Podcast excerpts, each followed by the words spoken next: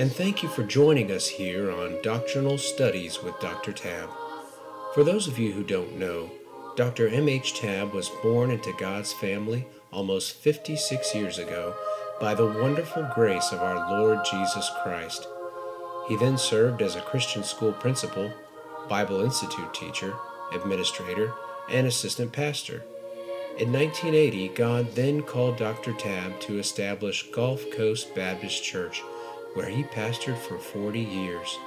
He continues his service now as the founder of Gulf Coast Bible Institute, preacher, and author of over 46 doctrinal books. Let us now open our Bibles together with Dr. Tabb as our guide and rightly divide the word of truth here on Doctrinal Studies with Dr. Tabb.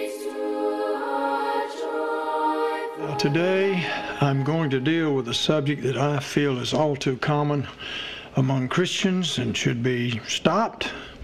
And I'm calling this Christian cussing.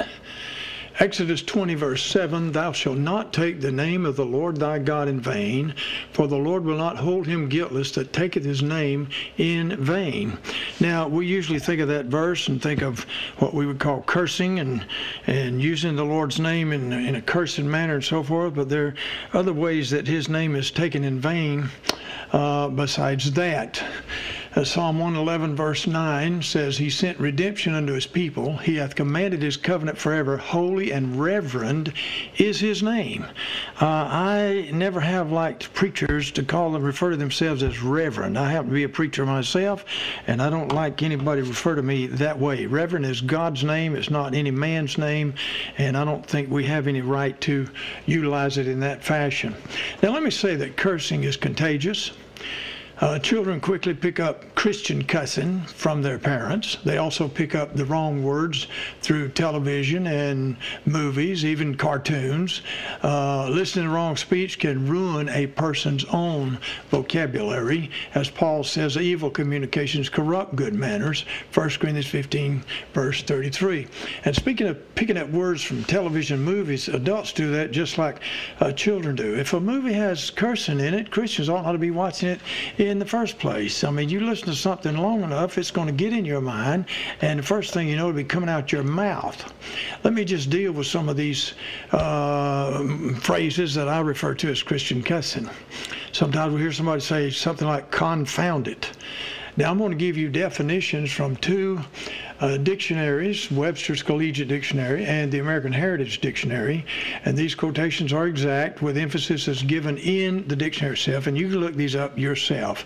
The phrase confound it, uh, dictionary number one, that is the uh, Webster's Collegiate, says that is a euphemism for damn.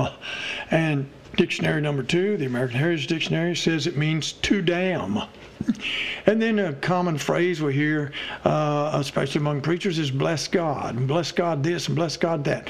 That's a favorite among a lot of preachers, but it's a euphemism for by God.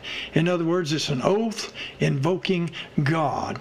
Uh, euphemism is defined as, quote, a mild or indirect word or expression substituted for one considered to be too harsh or blunt when referring to something unpleasant or embarrassing, end of quote. Now, if it's substituted for another word, it means the same thing as the other word, though it doesn't sound, as the definition says, as harsh um, uh, uh or blunt. Another common one is the phrase doggone it. Dictionary one, number one, euphemism for GD. Now, I'm not going to say that, and you know exactly what that stands for. And then on in that definition, it says damn. Dictionary number two says to damn, adjective damn. And that, uh, that dictionary says see Scott's regional note at damned, an alteration of GD. And thankfully, that even the dictionary says G D instead of spelling it out. Now, that regional note that they referred to let me read what it says to you. it says, quote, There are many regional variants, mostly euphemisms for damned, both as an oath and as a mild intensive. Southern exclamations and intensives tend to begin with dad, a euphemism for God, hence dad blamed, dad blasted, dad burn, and dad gum. And by the way, I'm, I'm reading these off. These are not part of my vocabulary. I don't use these words, but you need to know what I'm talking about here because you hear these things all the time. Uh, continuing with the quotation from regional notes says dad blame and dad gum can be combined with it in the interjections dad blame it or dad gum it. Uh, another such euphemism is the better known doggone, probably originally southern but now widespread. Like dad gum, doggone is used as a mild intensive. For example, the best doggone deal in Alabama on a billboard in Montgomery, Alabama. Doggone likewise appears in phrasal interjections. Doggone it, I dropped my hammer. It's a common regional variant, I'm still quoting, of damned. A common regional variant of damned is dern, as in gall dern. Doesn't take much brilliance to figure out what that one stands for, which is also euphemistic and, mi- and relatively mild, as in this snatch of Baltimore dialogue, if that's not just the weirdest darn thing I ever laid eyes on. End of quote from the regional note. So uh, let's dispense with doggone. That's a bad phrase. Another one that we find pretty common is dern. Uh, dictionary number one, euphemism for damn. Dictionary number two, used to, to express dissatisfaction or annoyance. Damn to damn. Alteration of damn. Uh, the word dang means the same thing in the dictionary. It's alteration of damn, it says. The word gosh, good gosh, my gosh, gosh almighty. Boy, we don't have trouble figuring what that one stands for. The dictionary says used to express mild surprise or delight, an alteration of God. Uh, what about Gomer Pyle's favorite word? Golly, golly. Dictionary says golly is used to express mild surprise or wonder, an alteration of God. And then the one that seems mild, G, G whiz. Dictionary says used as a mild expletive or exclamation as of surprise, enthusiasm, or sympathy, an alteration of, you ready for this? Jesus. Alteration of Jesus. That's what the dictionary says. Uh, we have other alterations for Jesus. How about Jiminy or Jiminy Crickets? JC, euphemism for Jesus Christ. Uh, the word heck, it ought to be obvious what that one stands for. The dictionary says used as a mild oath, slang, used as an alternative, had a heck of a lot of money, was crowded as heck, an alteration of hell. Um, sometimes we hear the word gad or gadzooks. Dictionary says used to express surprise or dismay, an alteration of God. And then the common phrase that's usually in text is uh, spelled out as OMG. And we know what that stands for, and we hear saved and lost people using that expression more and more. It's found commonly on TV and in movies and such. The dictionary says OMG is used to indicate that something is considered surprising, shocking, or thrilling. And of course, we know what it stands for. Now, of course, a lot of these words and phrases uh, constitute uh, swearing. We have uh, also heard Christians cut a word or, or, of explanation just short of what the word was meant to be. For example, I've heard people say "ga" in place of God or law in place of Lord, or Lordy in place of Lord. Uh, James chapter 5, verse 12 says, above all things. Well, I think that would make it very serious, right? Above all things. But above all things, my brethren, swear not, neither by heaven, neither by the earth, neither by any other oath, but let your yea be yea and your nay, nay, lest you fall into condemnation. In other words, yea and yea and nay, nay. Say what you mean to me, what you say, unless you get condemned for what you're saying. He said in that verse, swear neither by heaven well, how about by heaven or my heavens or heavenly days? Listen, heaven is God's throne, so Jesus said not to swear by it. Matthew 5, verse 34. In fact, he goes on to say if we do swear by heaven, we are actually swearing by God Himself. Matthew 23, verse 22. We're taking His name in vain. And by the same token, the earth is God's footstool, Isaiah 66, verse 1. So James also said, neither by the earth. Well, um, okay, what about land of Goshen or my lands or land sakes? These are expletives uh, of swearing by the earth. Now, while we're at it, we may as well hit some pagan Christian cussing. What about the common saying, holy cow? Do you realize the only holy cows in religion are in Hinduism? So why would a Christian invoke a Hindu god? Or how about holy smoke? The only smoke in the Bible is unholy.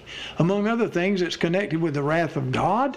2 Samuel 22 9 is connected with Satan. Job 41 verse 20. And it's connected with the punishing of the wicked. Psalm 37 verse 20. In other words, connected with hell. And sure enough, Revelation 14 11 says, The smoke of their torment ascendeth up forever and ever. So why would you use a phrase like that?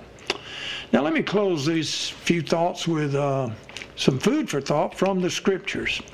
In Matthew 12, verses 40, uh, verses 34 to 37, Jesus says this: "O generation of vipers, boy, how's that for addressing people? You bunch of snakes! How can ye, being evil, speak good things? For out of the abundance of the heart the mouth speaketh. A good man out of the good treasure of the heart bringeth forth good things, and an evil man out of the evil treasure bringeth forth evil things. But I unto you that every idle word uh, expletives are certainly idle words. They're fill ins that don't even need to be in whatever we're saying. Every idle word. Somebody says we speak uh, thousands of words a day. One, one so called expert said 25, as much as 25,000 words a day. Um, mm, in the multitude of words, there wanteth not sin. A lot of expletives can show up in that many words. Every idle word that men shall speak, Jesus said, they shall give account thereof in the day of judgment. Judgment of Christ for the Christian, great white throne judgment for the lost person, give account for every idle word. My goodness, that uh, judgment could take a long time just on that basis.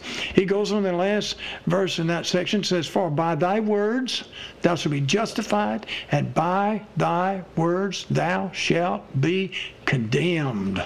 How would you like at the Seat of Christ, Christian, to lose rewards because your mouth, because you're saying things that uh, uh, uh, not don't even need to be said, uh, unnecessary to start with, and shouldn't be said?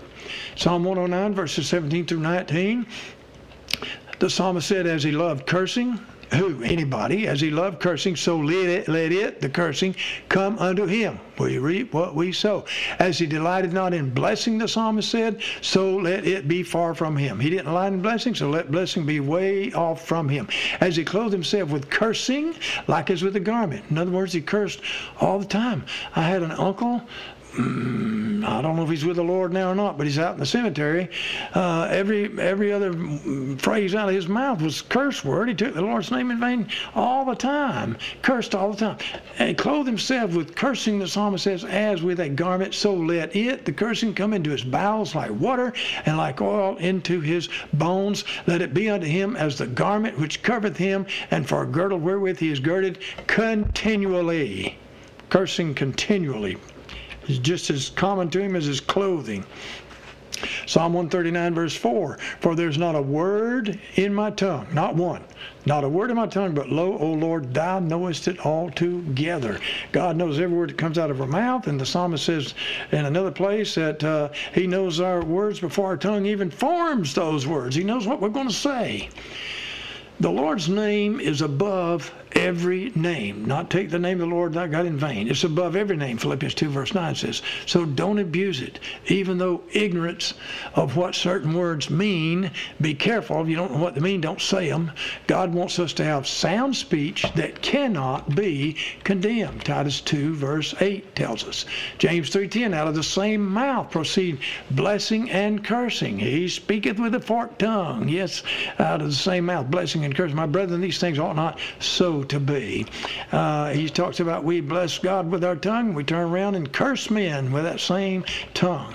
Colossians 4 verse 6 says, Let your speech be always with grace, seasoned with salt, that it may you may know how to uh, you ought to answer every man. I can't remember the old saying, but something make your words sweet. You may have to you may have to eat them or something along that line. Well, may they be with grace, seasoned with salt, palatable.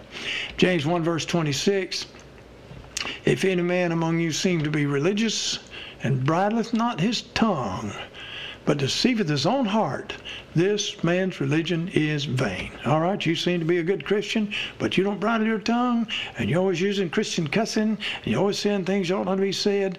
Uh, your religion is vain. Our prayer ought to be the same as David's.